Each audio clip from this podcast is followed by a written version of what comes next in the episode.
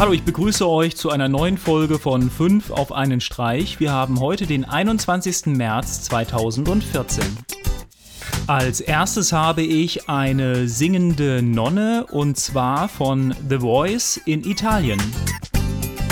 Airplay-Empfänger kann man ja nicht genügend im Haus haben. Jetzt eine schöne Anleitung für den Raspberry Pi, wie ihr eben diesen in einen Airplay-Empfänger umwandelt.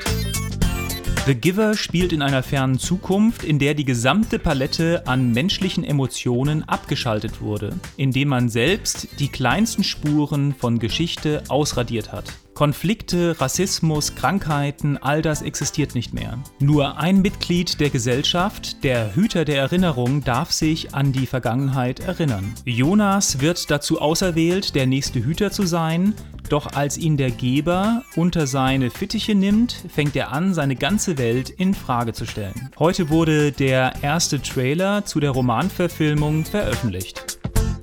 Parallel zur GDC veröffentlicht Apple auf iTunes eine neue Sektion speziell für Indie-Spiele. Apple schreibt, wir werden an dieser Stelle immer ein beliebtes Spiel und die genialen Köpfe im Hintergrund präsentieren, sowie die anderen Titel des jeweiligen Entwicklers und seine Lieblingsspiele.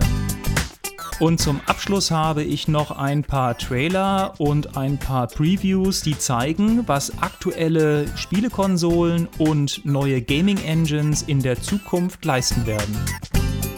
Ja, das war's wieder für die heutige Sendung. Wie immer schaut bei Facebook, Twitter, Google Plus vorbei, abonniert uns auf YouTube. Wir würden uns auch über ein Like bei Facebook freuen.